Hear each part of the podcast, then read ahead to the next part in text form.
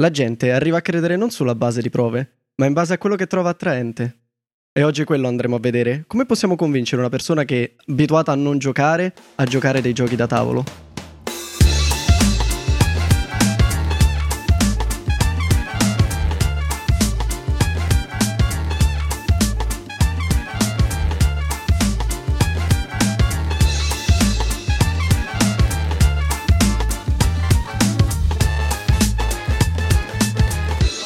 E dopo questa piccola citazione di Blaise Pascal, possiamo andare proprio a vedere questo. Cioè, ragazzi, voi come convincereste qualcuno che non ha mai giocato o la sua esperienza è stata relativamente negativa o basilare a giocare a un gioco da tavolo, magari? Perché, non lo so, l'avete portato con voi o così? Beh, è una domanda interessante. Eh, nella citazione accennavamo al fatto che le persone tendono diciamo più affidarsi della propria percezione, della, delle proprie preferenze di ciò che trovano eh, attraente, no? Secondo me bisogna un po' basarsi appunto sui gusti della persona, conoscerla la persona che si vuole far avvicinare ai giochi da tavolo, perché ovviamente non puoi sperare di avvicinare una persona con qualcosa che tu sai già che non c'entra niente. Ci sta, con ci sta, onesto. Quell'amico che puoi avvicinare. Quindi partirai un po' da quello che mm, potrebbe piacerli. Credo che potrebbe essere una sì, strada da provare. Assolutamente. Bisogna partire sempre dalle cose che possono piacere all'altra persona, altrimenti col cavolo che la convinci, giustamente. Però il problema è anche questo. Partiamo dal presupposto che alla persona che abbiamo di fronte magari i giochi da tavolo non interessano perché dicono no, va bene, devo stare tante ore seduto a giocare non mi interessa, non è una cosa che voglio fare ed è appunto questa la premessa di questa puntata. In questi casi, come ci muoviamo? Ma guarda, posta, come ha detto Elisa, no? trovare la cosa attraente.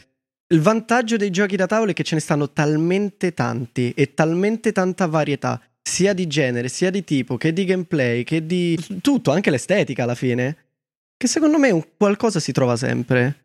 Eh, è il trovare il cosa e il come. Più che altro perché magari una sì. cosa è bella ma è pesante o magari è leggera ma fa pietà. Quindi trovare anche il bilanciare per attrarre la persona a, a provare, almeno inizialmente a provare, perché una volta che ha provato puoi vedere la reazione e puoi, penso, capire cosa proporgli mm-hmm. in mhm. seguito. Però il difficile è il primo passo, penso. Io ti dico come fu introdotto io ai giochi da tavolo qualche anno fa, parecchi anni fa, ero ancora in Puglia. Praticamente mi trovai a questa serata con delle persone che giocavano da tavolo e invitarono anche me. Il primo gioco fu messo, che fu messo sul tavolo fu Dixit, che bello. Lo giocammo mentre si mangiava. Quindi era più visto come una chiacchierata, un aperitivo, si mangia qualcosa, intanto c'è questo gioco sul tavolo e lo giochiamo. Però subito dopo siamo passati a nome in codice, giochi un po' più movimentati, più allegri. Però è un la... metodo interessante. Sì. La distrazione. Sì, usa- ti, usarlo ti porta da un'altra parte. Eh, capito, capito. Bravi, stati bravi. Certo, come ha funzionato perché io sono una persona sempre che sono sempre stato aperto all'idea del giocare da tavolo il problema è che molti altri non lo sono. Quindi, a parer mio, però, questo approccio no, di mettere sul tavolo qualcosa di leggero, che anche che non sia un filler, perché comunque Dixit prende i suoi tempi, quindi non lo possiamo definire filler. No, non è un filler assolutamente. Esatto, però, però io ho usato questa strategia con dei miei colleghi al lavoro, li ho portati a tradimento, no vabbè, non ci siamo organizzati in realtà, li ho portati in uh, Civetta a Roma e lì gli ho fatto giocare Dixit per poi passare a uh, Unlock quella sera stessa. Eh.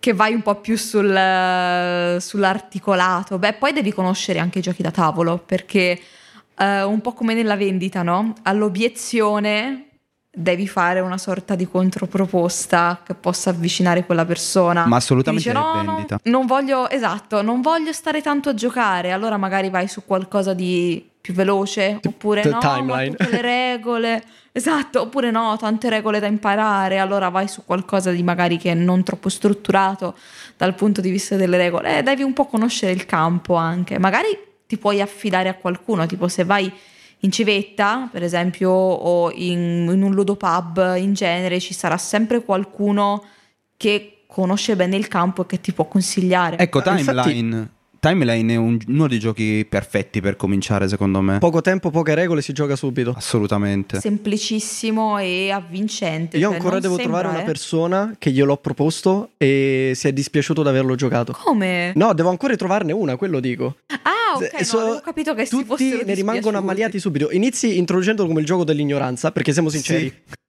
Un gioco in cui si vedono date storiche, eh, anche che lo giochi cento volte te le dimentichi. Alcu- però poi Sì. andando avanti ti rendi conto che magari facendo delle associazioni a questo non può essere, questo sicuro è venuto dopo, un po' puoi arrivarci. È quella la sfida che tiene la persona lì a Oddio, giocare. dipende, dipende A da quali eventi storici in particolare, perché Timeline è diviso in cinema, invenzioni, musica, quindi Giustamente. dipende, ti direi un po' dipende, però alla fine arrivi al punto che tu giochi e lo giochi subito, perché sono due regole, e mettili in un ordine temporale, e basta, cioè... Sì, sì, sì, sì. è una, di, di una semplicità a livello proprio di, di- di regolamento assurda. E lì il divertimento sta tutto nel vediamo se mi ricordo questa cosa. o, o se ci azzecco. successo." Esatto, oppure ma magari ehm, i personaggi come sono vestiti nell'immagine, magari mi può dare... Io mi sono appigliata a quello. Cioè, Una persona su quello se- si è lamentata, sai? Perché aveva messo una Ah. carta guardando apposta il disegno, ma Mhm. non era storicamente accurato proprio il vestito. Aia. Io penso che in realtà l'abbiano fatto apposta per evitare che tu usi l'immagine per barare, perché ti devi basare sulla cosa Mm. specifica. Ok. Però posso capire il perché può aver dato fastidio. Il, Sì, ha senso, ha senso. il Pure- corretto temporalmente. Nella versione che abbiamo noi, almeno in quella, che è quella cinema, musica, e c- cioè quella sulle arti in generale, Mhm. e lì non abbiamo trovato problemi a livello di disegni. Forse perché, essendo basato appunto su musica, cinema, eccetera, ci sono comunque immagini di film. eh, Sì, sì, effettivamente sì. Sì, è già, già impostato, quelle. già sai cosa metterci sopra. No, mi pare che era quello sugli eventi storici e c'era apposta Ah, allora sì, una donna essere. vestita, pare in maniera settecentesca e invece era ambientato nell'Ottocento e allora ha confuso Oddio. un po'. Sì, ma si parla di oh, diciamo minuzie, però quando stai facendo un gioco Poi- sulle date, insomma. Poi c'è anche la, la fregatura, tra virgolette, perché quando sei a- alla fine di un secolo, diciamo, già cominci a vedere delle cose del secolo successivo. Quindi effettivamente magari sei nel 1700, ma sei alla fine del 1700 e già, che ne so, a livello di moda è già contaminato con eh, il secolo successivo. Quindi ti frega, dici, ah no, è nel 1700 e nel 1800 e poi magari è il contrario. Ragazzi, ma li abbiamo vissuto noi, un- l'abbiamo vissuto noi un cambio di secolo tra la fine degli anni 90 e l'inizio degli anni 2000 che cambiava. Cioè, Sì, ma scusami un attimo, ma Sì, in generale quei 50 anni, no? 60, 70, 80, 90 e 2000.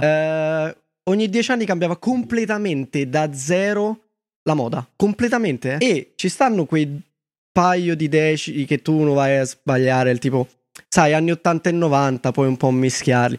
Però gli altri sono eh, rivoluzioni a livello di estetica, totale. Sì. Sì, Ma gli anni anche 60, ora 70. stiamo- Sì, ha voglia, ma anche semplicemente a guardare, per esempio, nella, nella moda femminile, la- la- il- ma nel corso del tempo, proprio in generale, anche l'altezza della, della vita, pantalone più a vita bassa, pantalone più a vita alta, I e tacchi. tutte queste cose, i tacchi. Eh. Vabbè, poi si va proprio nello specifico, vabbè, le questioni del corsetto della donna, che da quando si strizzava tutta, quando ha detto ma mamma mandiamolo via sto corsetto negli anni venti. Sì, no, ma È sono cambi enormi in realtà. So- sono, sono piccolezze, ma sono cambi enormi se ci pensi. Sì, sì, sì, a livello poi simbolico spesso si va molto nel profondo, si va a scavare tantissimo. È affascinante. Ok, Comunque- tornando in topic. Eh, esatto, stavo per dire, Tornando tornando, in in topic, volevo condividere giusto un'esperienza anch'io, perché l'hai fatto te come sei stato introdotto, volevo dire un po' Sì. anch'io, no? Mhm. La mia introduzione è venuta in maniera molto strana, perché era... In pratica sono stato assunto da Mr. Ibis e quello è un ludopub. E io era zero esperienza perché mai avuto la possibilità di giocare o fare. E lì ho scoperto il mondo dei giochi perché da lì mi sono dovuto studiare i giochi che erano lì presenti perché come diceva apposta Elisa poi ovviamente devi saperli consigliare ai clienti. Ovviamente stiamo parlando di realtà romane. Sì, Per chi non sì, lo ancora sapesse. sì. E, e poi insomma da lì attraverso degli amici ho conosciuto anche la civetta, ho conosciuto anche l'ex Due Torri, insomma ci stanno un sacco di posti che poi ho conosciuto. eh, La città incantata, sempre Roma ovviamente. Eh, però è stato un... Tipo, sai aprire quella porta con tutta la luce dietro e oh Sì. mio Dio, questo mondo è, è- è così vasto? Ecco, eh, Sì. quello è stato- Io, Hai aperto il vaso di Pandora. però positivo, però positivo. positivo, però positivo. io sinceramente quando sono arrivato per la prima volta in civetta, no? Non, eh, cioè, non ero tanto a digiuno da non sapere che ci fossero così tanti giochi in giro. Quindi ho detto, oddio, quanti giochi ci sono, però non ero così scandalizzato. Quando ci ho portato appunto i miei colleghi, la cui esperienza si fermava ai classici, sono entrati, si sono guardati in giro con gli occhi sgranati, hanno detto, ma davvero esistono così tanti giochi da tavolo? Mia reazione. Cioè, O soprattutto, ma esiste altro oltre a Monopoli, Risico? prima cosa, la prima Esistono cosa altre che tutti cose. dicono, la prima cosa che tutti dicono, io non immaginavo esistesse questo mondo e tutti trovano il gioco adatto a loro. È questo il punto. E questo poi è il punto di riuscire a convincere a provare una persona, no? Piano piano fargli provare anche una cosa più banale e poi magari portargli quello che loro, per loro diventerà il gioco della vita. Cioè, c- ognuno Eh. ha il suo. Ma Sì, quella che ti ruba il cuore, Esatto. proprio che ti ha fatto Sì, innamorare. assolutamente. Diamo però dei consigli reali, no? Il primo in Sì. assoluto è quello di non forzare assolutamente la persona. Per cui deve essere quella persona che invogliata deve iniziare a giocare. Oppure in un momento di noia, in un momento di ritrovo ci sono dei giochi da tavolo e lo- gli si chiede se vuole giocare anche lui. Sì, includerlo alla partecipazione del gioco. Esatto, o comunque come un Dixit. È un gioco che comunque tu mentre stai mangiando, mentre ti fai un aperitivo, come è successo a me, no? È un gioco che fa da contorno a quello che stai facendo. Le chiacchiere possono continuare, comunque ti stai godendo una serata con gli amici e c'è questo gioco che fa da contorno, quindi non dà neanche fastidio, anche se non sei un giocatore. Sì, sì, ma anche apposta, se sono giochi che hanno una forma di familiarità, che ne so, eh, Nimt, che non mi, non mi ricordo mai come si chiama in italiano, o Sette Rosso e simili. Sei e prendi. Mhm. Sei e prendi, ok. Sono giochi che comunque hanno una familiarità perché ti ricordano o la briscola o rubamazzo. Quindi anche giochi che possono, secondo me, avere una base di ah, ma allora è questo per un non giocatore. Possono magari invogliarlo a provarli. Ti leghi a un ricordo che già hai e quindi lo memorizzi più facilmente. Magari tu hai sempre giocato a quell'altra cosa e dici no, vabbè, ma allora è come quello e ti scatta già qualcosa di emotivo anche. Per Ma cui anche ti leghi perché molto c'è più gente che ha sentito già parlare dei giochi da tavolo ed è proprio per quello che ne è spaventata.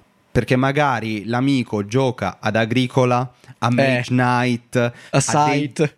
esatto, a dei giochi che quando guardi per la prima volta, anche io che sono giocatore, prima di giocare ad Agricola io ne ero spaventato, lo guardavo e dicevo ma che cos'è sta roba? Sì, Poi sì, quando no. l'ho giocato mi è piaciuto tantissimo, infatti adesso è nella mh, collezione mia e di Elisa, però prima non mai avrei pensato io giocherò ad Agricola, anzi lo guardavo con molta diffidenza, ma ci sono arrivato da solo. E infatti mi ricordo quando hai aperto le bustine, quando abbiamo aperto le bustine con tutti, no, ma gli animaletti e le verdurine.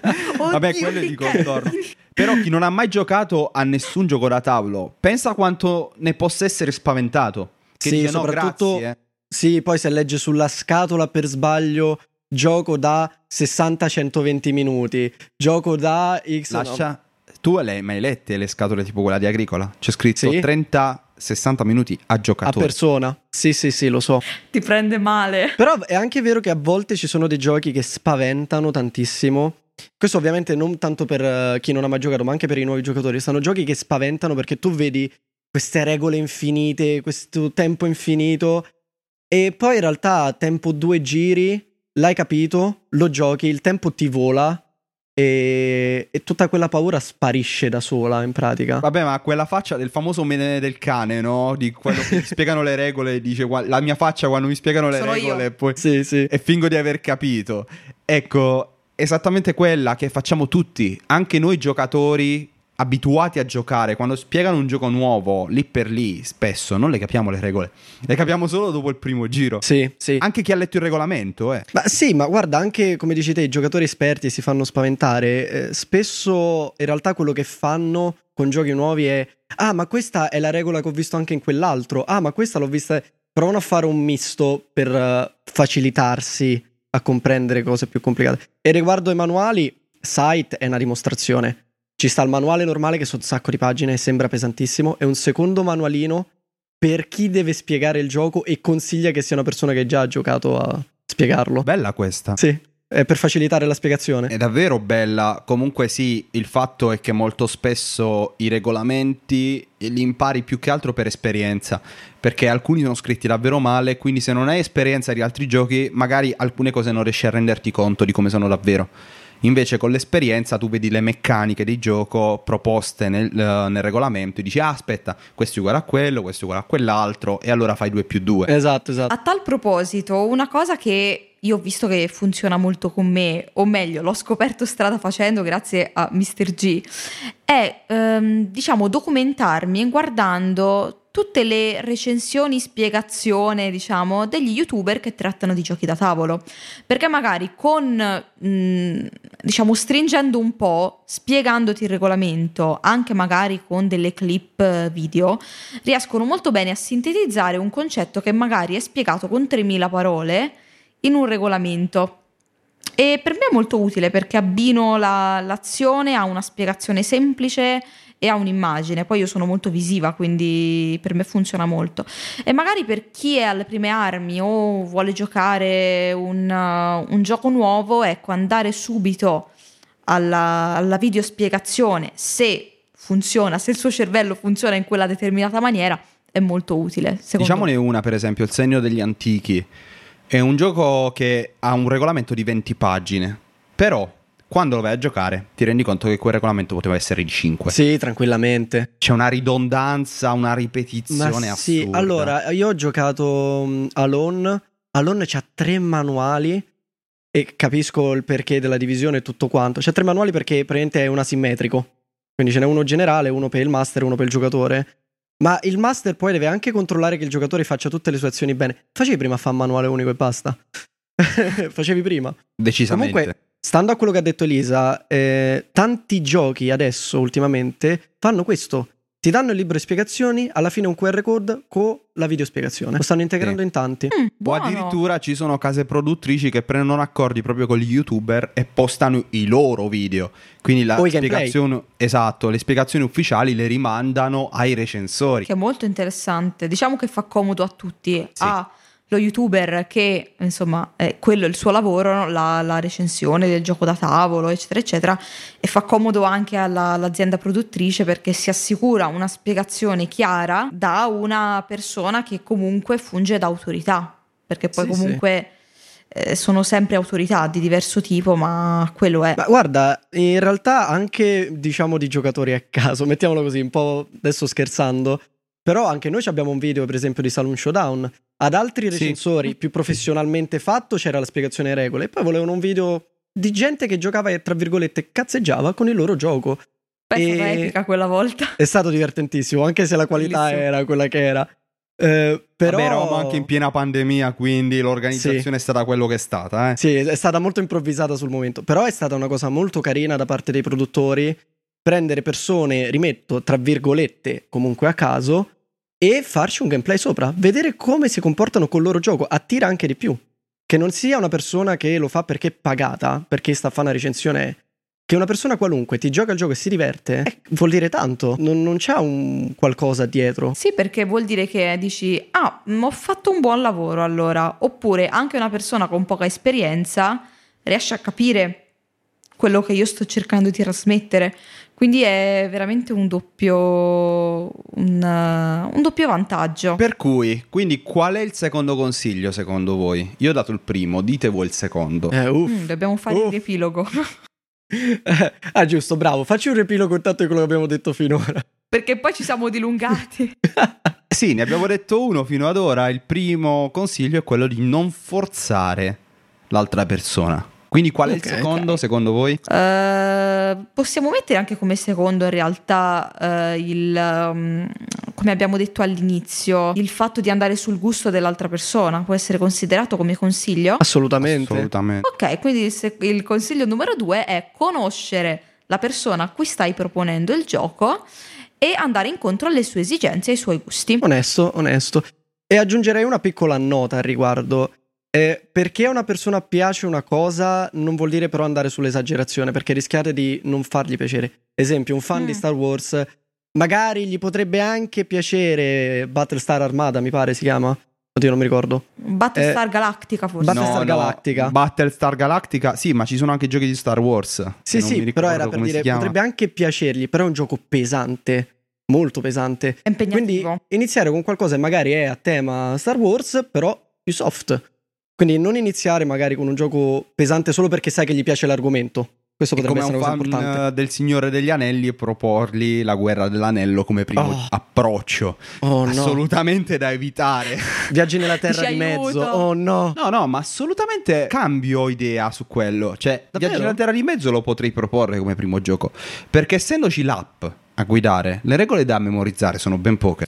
Vero, vero, Ed è tuo talmente immersivo. È guidato dalla punto. storia e poi è un collaborativo. Non dimentichiamoci anche di questo fatto. Un collaborativo, secondo me, per un neofita è più appetibile. Sì, perché gli dai una mano, lo supporti e quindi si sente anche, magari se fa una decisione e dice vorrei fare questo, è un'ottima idea, magari tira fuori un'idea che è buona, magari si sente anche più portato. Sì, ma anche Sì. perché ah, molta gente rifiuta perché magari si sente da solo contro gli altri. Eh, ma faccio schifo, io non so La giocare. te- responsabilità delle Faccio scelte. figurarci la paura di appunto fare una magra figura lì che non sai giocare la prima volta che giochi e perdi malamente, anche se devo dire la verità, la fortuna del principiante nei giochi da tavolo aiuta molto Esiste, spesso. esiste. Tipo quando lanci i dadi. Perché non vai in cosiddetto overthinking, quindi non stai lì a pensare, giochi distinto per divertirti e spesso vinci, anzi. Però, ecco, Però- su sta cosa dell'app abbiamo anche qua un- un te- una testimone.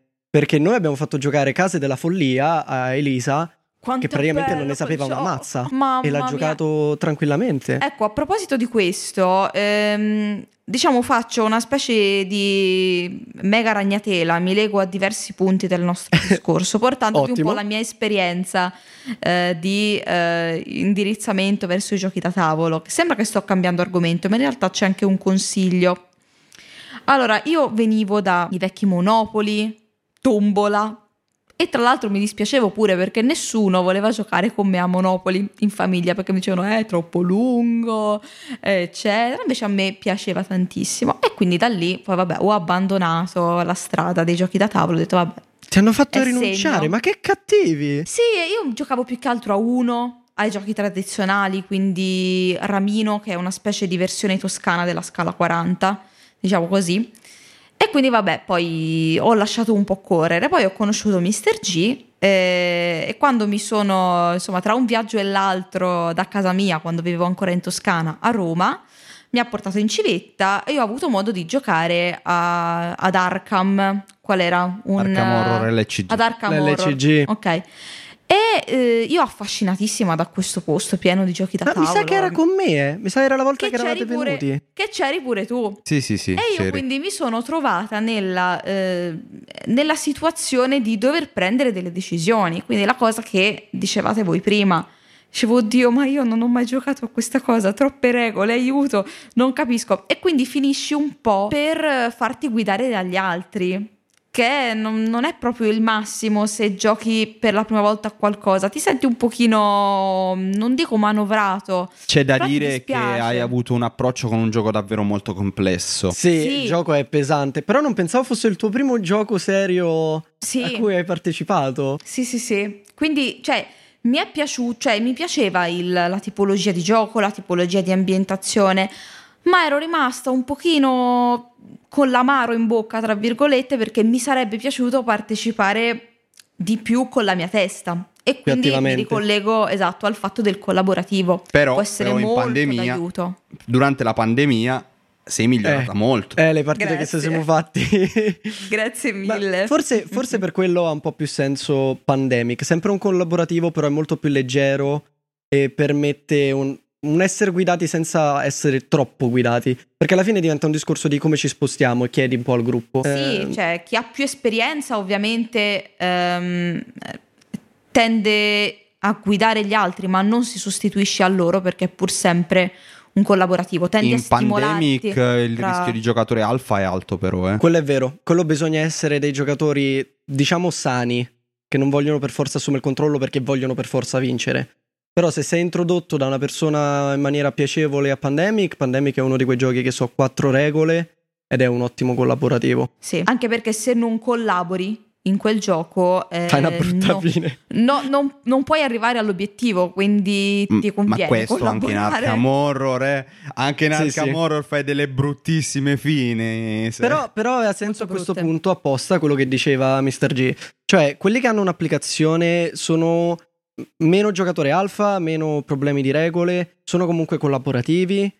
E sì, l'app devo dire aiuta molto perché alla fine è lei che tiene conto di tre quarti del gioco. Non è. Ti male. toglie un peso. E infatti l'ambientazione sì. è, è, fantastica. A me da, da Arkham Horror ero rimasta folgorata da questa ambientazione eh, horror ma sofisticata, se così possiamo dire. Ma perché aiuta? Aiuta perché ti toglie un peso ti dice in che fase sei, ti dice cosa devi fare, momento per momento. Quindi Ti sei guidato in tutto. Sei, sì, sei guidato.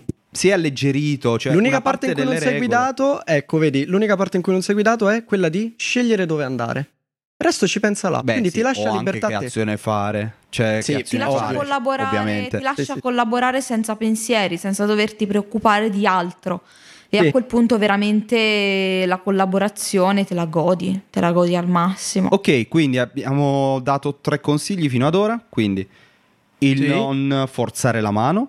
Il secondo lo faccio ripetere ad Elisa, che era Il secondo è basarsi sui gusti della persona che si vuole introdurre a quest'ambiente per farlo ambientare nella maniera più sana possibile. E il terzo l'abbiamo detto, un po' spalmato anche nella puntata, ed è quello di scegliere dei giochi leggeri, magari dei filler, o se si vuole andare un- su giochi un po' più complessi, dei collaborativi, Sì. in cui comunque l'interazione durante la partita è sempre alta e se uno non capisce le regole può essere sempre aiutato. Sì, sì, perché non ci sta una competizione. Altrimenti un altro ottimo gioco, sempre con l'applicazione, quello davvero apri e giochi anche se di giochi da tavolo non ne capisci nulla, gli unlock. Assolutamente sì. Gli unlock Che spieghiamo. o comunque le escape, Le room escape da room. tavolo. Esatto, sono delle, vabbè, sono veramente fantastici. Sono, Sono come delle trovarsi. esperienze. Sì, io non ho mai fatto un escape room eh, dal vivo, ma devo dire che per quello che mi è stato raccontato da chi ha fatto escape room, tipo eh, voi due dal vivo, Qui presenti. effettivamente, Sì. appunto, che effettivamente l'escape room da tavolo ti rimanda tantissimo eh, Tanto. in quel mood. Hai ovviamente l'urgenza di portare a termine l'obiettivo, quindi che tu sia in una stanza chiusa, in un percorso al chiuso, che tu sia ehm, al parco, a casa tua, eh, dove ti pare, hai l'urgenza e quella è la cosa che manda avanti Sì. il gioco e che dà senso alla tipologia. Quindi il luogo a quel punto è, è indifferente. E con l'app, ti- poi con tutti i suoni dell'app ti mette veramente ansia. Sì, ma, Ma poi guarda, la- la- ma poi no, l'escape room da tavolo hanno un grande pregio. Qualsiasi avventura ti ripete le regole all'inizio, assolutamente apri e ti dice le regole di quell'avventura, quindi comunque sia le regole sono scritte all'inizio dell'avventura e anche se non c'è, un re- non c'è mai un vero regolamento da leggere. Sì, linea ci di massimo sono sempre più o meno le stesse cose perché sono puzzle e devi risolverli. Quindi le regole sono due: non barare e, e c'hai 60 minuti. Esatto, e poi può esserci anche un escamotage. Cioè, magari c'è una persona incuriosita dalle vere escape room, e però magari dice, eh, ma io non lo so se sono bravo in queste cose. Allora dici, guarda, giochiamone una da tavolo e poi andiamo a quella vera. Gli dai, lo imbocchi così, senza dirgli, guarda, ti voglio far iniziare a giocare a giochi da tavolo, dopo se ne parla. Però adesso giochiamo l'escape room da tavolo perché così dopo andiamo a giocare a una vera escape room. Ma guarda, ti dirò un'altra differenza importante perché in quelle reali hai il vantaggio che è tattile, tu tocchi Sì. le cose, le fai con mano, le sposti. Però in quelle reali c'è sempre il rischio che nel gruppo tuo ci sia anche il giocatore alfa, quello che deve far tutto guida, per forza tu fai questo, tu fai quello. In quelle da tavolo è quasi impossibile fare un gioco del genere, perché tutti ragionano sullo stesso enigma. Sì, E- perché è guidato, cioè, l'ordine Ah, ok. degli enigmi è pre- prefissato, mentre nell'escape room reale tu hai tutti gli enigmi a vista e non capisci quale va fatto prima, quale va fatto dopo. Sì, questo sì, è vero. E questo c'è- è anche un molto aiuto, dico, è anche un aiuto No, no, volevo apposta per chi può... Oh, sorry. No, tranquillo, tranquillo, è che ovviamente siamo tutti presi. no, no, volevo semplicemente dire che c'è anche un altro vantaggio nell'escape room da tavolo. Cioè, magari ci potrebbe essere una persona che magari non si trova bene nei luoghi al chiuso, magari è claustrofobico oppure, che ne so, non, non può raggiungere il luogo, si è fatto male, eh, qualsiasi cosa, l'escape room da tavolo ti salva in quel caso. Sì, sì. Ma anche, come diceva Mr. G, in, per introdurre una persona a quella reale, io la trovo una cosa eccellente perché apposta tu costruisci questa struttura in cui nessuno è il leader assoluto e tutti giocano insieme, che poi se la riportano anche nella realtà. Quindi quando vanno poi a fare un escape room, la fanno senza questa idea di voglio fare io punto. Ed è una cosa ottima. Tant'è che quando Sì. andammo noi tutti insieme, perché io con Zenko ci sono andato in una vera escape room, abbiamo collaborato tutti allo stesso livello. Cioè c'è chi eh, risolveva un enigma da una parte, gli altri si stavano concentrando su un altro enigma da una parte, l'altro esplorava la stanza per vedere se aveva mancato qualcosa. Per cui Se c'era un a- dubbio ci si scambiava, e Esatto. vieni qui, dammi una mano. No, eh, ci c'era la stava... persona che aveva il colpo di genio all'improvviso. Esatto, Ah, sì, il momento eureka. no, è stata una bella esperienza. No, no, ma è un'esperienza bellissima. Soprattutto io ultimamente, adesso ne sto facendo parecchie. Infatti su Instagram posto le storie di quando le faccio. Vedo. E il bello è quello, il bello è lo scambio. Non per forza devo risolverlo io quanto... Ah, non sto capendo, magari un punto di vista differente che può essere un'altra persona, te la scioglie. E ti dà quell'indizio, è, è figo. Anche perché poi sono quelle cose che spesso ti. le esperienze della vita reale, tu te le riporti nell'escape room. Magari Esatto. ti ricorda una situazione che tu hai già vissuto, una situazione che ti ritrovi. Potrebbe Quindi essere è- anche un contro, perché noi ci trovammo Mm. davanti un enigma, questa la dico apertamente, un enigma che aveva a che fare con eh, delle tracce musicali di un CD, ora non dirò né in quale escape room né in quale città, non dirò nulla. Eh, né quale no- CD né niente. Esatto. E noi, proprio perché conoscevamo quei CD, ci stavamo facendo fuoriviare. Non li Sì. avessimo conosciuti, l'avremmo risolto Pensare molto fuori prima. dal box sempre. Non bisogna mai lasciarsi influenzare dagli elementi, chiamiamoli comuni. E quasi sempre una conoscenza accademica di qualcosa non ti serve. Perché le Sì. escape room sono fatte più che altro per mettere alla prova la tua logica al di fuori delle tue conoscenze appunto accademiche, per esempio. Sì, sì, la soluzione è sempre dentro la stanza, sempre. E, Interessante. o sai dentro la scatola nel caso del gioco da tavolo. Sì.